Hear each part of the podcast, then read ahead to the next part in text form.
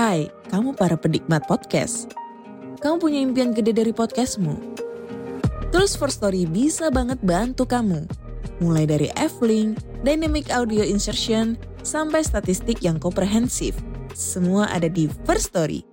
Gak ketinggalan kamu bisa monetisasi podcastmu lewat iklan dari First Story Ads yang bisa kasih kamu penghasilan dari setiap place podcastmu. Yuk gabung sekarang dengan klik di firststory.me. Sekali lagi, klik di firststory.me.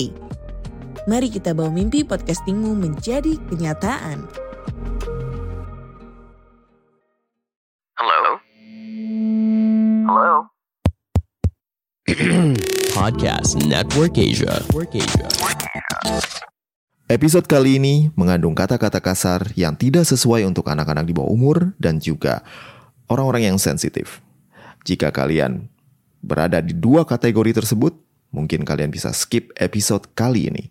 Kalau kalian masih maksain denger, well, gue udah bilangin lo ya. Halo semua pendengar podcast Mitologi Santuy, podcast yang ngebahas mitologi dengan cara yang santuy. Senang bisa nyapa kalian semua dengan episode terbaru dari petualangan Jason. Di episode sebelumnya, Jason dan para kru Argonaut berhasil mengusir para harpi yang telah merongrong jam makan Raja Phineus. Sebagai imbalan akan jasa mereka, Phineus memberitahukan sesuatu yang penting untuk perjalanan Jason ke Kolkis.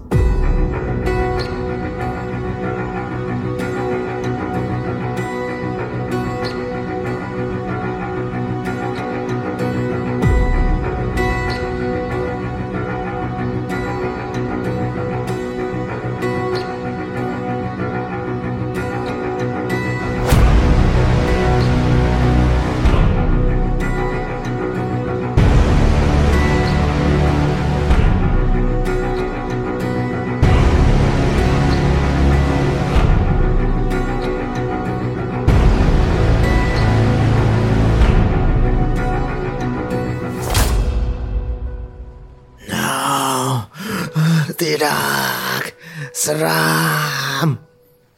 Ujar Phineus sambil terlihat ketakutan dan suram.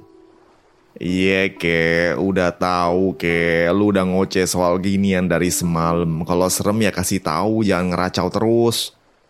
Ah no, kalau kakek kasih tahu, ntar ntar harpinya datang lagi. Ah no. Kena scam nih kita kayaknya. Udah ngejar capek-capek Harpi ke sono sini, dapat petunjuknya gini doang. Ya udahlah, yang penting dia udah kasih tahu kan petunjuk bagaimana ngatasin rintangan kita selanjutnya. Jason dan kru kapal Argo pun melanjutkan perjalanan mereka. Kapal yang telah membawa mereka dari Iolcus tampak tangguh membelah ombak ganas Laut Marmara. Angin bertiup dengan semilir dan matahari bersinar dengan indah. Kru kapal pun tengah bersemangat karena perbekalan melimpah yang diberikan oleh Phineus. Semua alasan untuk tersenyum hari itu. Namun Jason tampak termenung memikirkan kata-kata Phineus. Seram dan mengerikan. Phineus bukan orang sembarangan. Dan jika Zeus saja harus mengambil kedua matanya sebagai balasan akan ketepatan ramalannya, kata-kata sang raja slash oracle buta ini tidak boleh dipandang enteng. Kapal Argo berlayar ke arah timur melalui selat sempit yang menghubungkan Laut Marmara dengan Laut Hitam. Di selat inilah, Io, sang kekasih Zeus yang dalam bentuk sapi melarikan diri dari serangan lalat besar yang dikirim oleh Hera. Selat yang kemudian mengambil nama dari peristiwa penyeberangan Io ke daratan Asia ini bernama Selat Bosphorus atau Selat Penyeberangan Sapi. Selat ini mungkin terkenal sebagai tempat wisata untuk para wisatawan yang pergi ke Istanbul sekarang. Namun, di zaman ketika monster dan para pahlawan hidup, selat ini tak mungkin bisa dilayari oleh kapal mana pun. Dua bukit batu berdiri di hadapan mulut selat, berdiri bagaikan gerbang menuju laut hitam yang tak terlewati. Kedua bukit tersebut tampak kokoh dan tak bergerak, namun kenyataannya Kedua bukit inilah yang menjadi momok bagi seluruh kapal, baik kapal dagang ataupun kapal perang. Kedua bukit ini disebut Bukit Simple Gada atau Bukit Nabrak. Dan ada alasan kenapa dinamakan demikian. Kedua bukit ini seolah memiliki nyawa dan akan bergerak bertabrakan setiap kali ada yang melewatinya. Kapal, binatang, atau orang yang iseng berenang lewat pun akan dijepit hingga remuk tak bersisa. Inilah rintangan yang dikatakan oleh Phineus. Orpheus, siap-siap lepasin merpatinya. Siap bos. Orpheus memegang seekor burung merpati dan berjalan ke bagian depan perahu. Bersiap sambil menunggu aba-aba dari Jason. Tipis, bawa Argo dekat dengan bukit tanpa membangunkan mereka. Dan kru Argo, dayung! Seluruh kru Argo kemudian duduk di posisi mereka masing-masing dan mulai mendayung. Sementara tipis dengan hati-hati mengarahkan kapal Argo sedekat mungkin ke bukit Simpel Gada tanpa membuat bukit batu ini terbangun dari tidurnya. Jason, ini paling dekat yang kita bisa. Jason pun kemudian mengangguk dan melambaikan tangan kepada Orpheus sebagai isyarat sekaranglah saat yang tepat untuk melepaskan merpati. Sang merpati pun terlepas dari tangan Orpheus dan terbang melesat menuju celah selat di tengah kedua bukit kembar. Dan tiba-tiba terdengar suara gemuruh bagai gempa memecah suara ombak. Bukit Simpel Gada telah bangkit dari tidurnya. Kedua bukit tersebut bergerak mendekati satu sama lain, menutup celah sempit yang akan dilalui oleh sang burung merpati.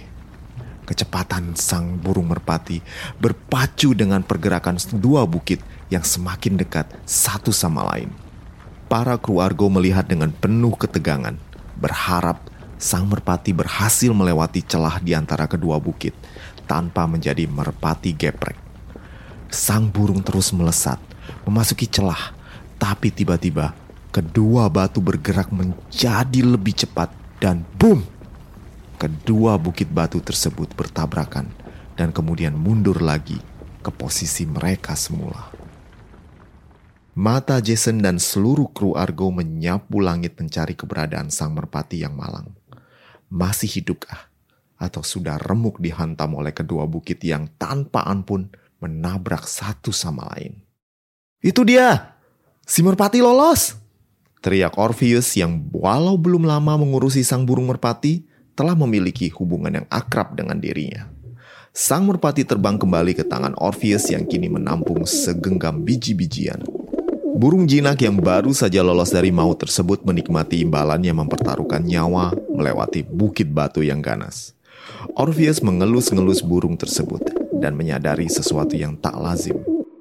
Jess, ekor si merpati rusak. Sepertinya kejepit sama bukit. Ah, untung kau lolos, nak. Berarti benar kata Phineus. Kecepatan merpati terbang melewati selat ini sama dengan kecepatan perahu layar kalau merpati ini bisa lewat, berarti kita juga bisa lewat. Guys, kalian lihat sendiri. Kalau ekor si merpati itu kejepit sama bukit. Jadi, nanti bakalan tipis banget kita bisa lolos dari tabrakan bukit. So, kerahkan seluruh tenaga kalian. Dayung sekuat-kuatnya. Dan ingat, kalau kita gagal, kita nggak cuma gagal ke kolkis, tapi kita bakalan jadi geprek. Tapi, kalau kita berhasil, kita akan jadi kaya, terkenal sampai seluruh Yunani akan ngomongin kita. Jason dan kru kapal Argo berhasil menaklukkan bukit Simpel Gada. Dayung, siap, maju. Orpheus mengambil gendang dan mulai memainkan irama dengan penuh semangat. Jason dan para kru kapal yang lain mengambil posisi mereka masing-masing di kapal. Masing-masing mengayuhkan dayung dengan seragam, penuh dengan tenaga. Kelangsungan hidup dan misi mereka berada di tangan mereka sendiri. Dan kali ini, tak ada Hercules yang akan membantu mereka. Nyawa mereka berada di kayu dan kemudi kapal yang dikendalikan oleh Tipis kapal Argo dengan cepat melesat ke arah celah di antara kedua bukit yang kembali terbuka setelah kedua bukit tersebut bertabrakan. Namun seolah memiliki sensor gerakan, kedua bukit tersebut kembali terbangun dan mulai bergerak lagi. Teman-teman, kayu! Gemuruh bukit batu yang bergerak semakin dekat mulai mempersempit celah yang akan dilalui oleh kapal Argo. Ombak besar terbentuk dan berusaha menumbangkan kapal. Namun tipis terus bersikeras mengarahkan kapal Argo. Dia tidak mau kalah oleh situasi. Kru kapal Argo bermandikan air laut dan keringat. Muka mereka tegang dan tangan mereka kebas karena terus mendayung. Mereka telah memasuki celah dan di kiri dan kanan mereka terlihat kedua bukit yang semakin berdekat. Begitu dekat sampai mereka bisa melihat tanaman dan bebatuan yang tampaknya akan segera menghantam mereka.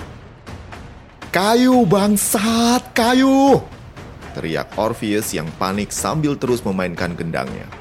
Kru kapal Argo terus menghantam laut dengan kayunya dan bayangan dari kedua bukit mulai jatuh ke kapal mereka.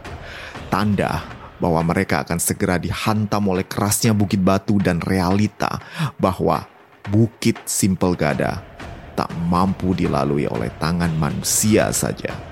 Di saat yang genting inilah, seberkas sinar melesat dari gunung Olympus dan mendarat di belakang kapal Argo. Sesosok dewi dengan perlengkapan perang muncul di belakang kapal tanpa disadari oleh Jason dan para kru yang sedang meregang urat berusaha mendorong Argo keluar dari celah yang semakin sempit tersebut. Sang dewi yang ternyata adalah Athena hanya geleng-geleng kepala melihat bagaimana kapal Argo dan krunya nekat menerjang maut. Sambil menghela nafas, sang dewi maju dan menahan laju kedua bukit yang nyaris menghimpit kapal Argo. Athena kemudian menendang bagian belakang kapal. Kapal Argo terdorong dengan kencang, berhasil keluar dari celah di antara dua bukit, dan Athena langsung pergi tanpa diketahui oleh Jason dan para kru. Kapal Argo berhasil keluar dari malapetaka tanpa kekurangan apa pun selain ekor kapal yang kejepit karena Athena keburu pergi sebelum kapal benar-benar keluar. Jason dan kru kapal Argo pun berteriak, Yeay, hore!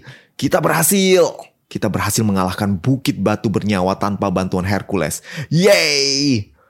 Para kru kapal tak menyadari bahwa ada campur tangan dari ilahi yang menyelamatkan mereka. Mereka berhasil melewati Bukit Simpel Gada berkat tenaga dan juga bantuan dari Athena. Eh, lihat!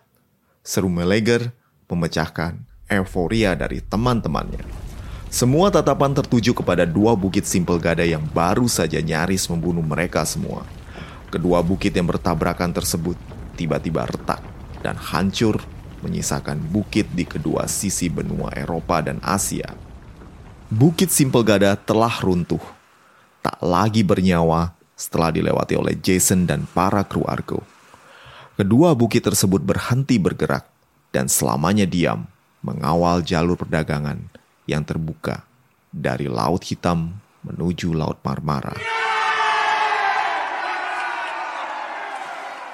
Kegembiraan para kru mengalahkan rasa lelah mereka. Semua bergembira karena mereka telah lolos dari nasib jadi kapal geprek. Argus melihat ke ekor kapal dan menggeleng-gelengkan kepalanya. Walau kerusakan tidak fatal, namun rusaknya ekor kapal Argo mengingatkan betapa nyaris mereka berpulang ke Hades. Para kru bergembira dan Orpheus tiba-tiba dihampiri oleh Meliger dan juga Piritos. Oi, apa maksud lu tadi bilang kayu bangsat kayu? Lu manggil kita bangsat? Ya elah bro, gua kan cuma pengen nyemangatin kalian doang biar makin cepet kayunya bro. Gitu aja marah sih bro. Iya kagak usah pakai kata-kata bangsat juga kali. Kayaknya lu mesti dikasih pelajaran nih. Mel, kita lempar aja ke laut biar segeran otaknya. Eh, deh, deh, deh, tunggu, tunggu, tunggu bro, bro, bro, bro, jangan gini juga bro. Piritos dan Meleger kemudian mengangkat Orpheus dan membuangnya ke laut. Si musisi kecemplung di laut sambil megap-megap. Sementara kru kapal Argo tertawa terbahak-bahak melihat Orpheus. Ah, suasana kapal Argo penuh dengan keceriaan dan semangat. Tampaknya mereka telah merupakan kehilangan Hercules dan mendapatkan kepercayaan diri mereka kembali. Keberhasilan Pollux mengalahkan Amicus dalam pertandingan tinju dan lolosnya mereka dari hantaman Bukit Simpel Gada membuat mereka yakin mereka akan berhasil dalam mission impossible ini. Nah, demikianlah cerita petualangan Jason kali ini. Lanjutannya, ya minggu depan ya.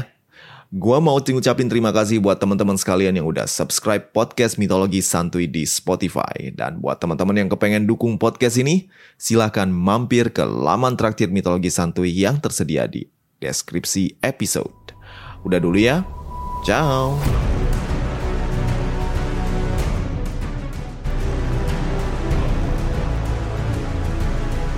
Pandangan dan opini yang disampaikan oleh kreator podcast, host, dan tamu tidak mencerminkan kebijakan resmi dan bagian dari podcast Network Asia.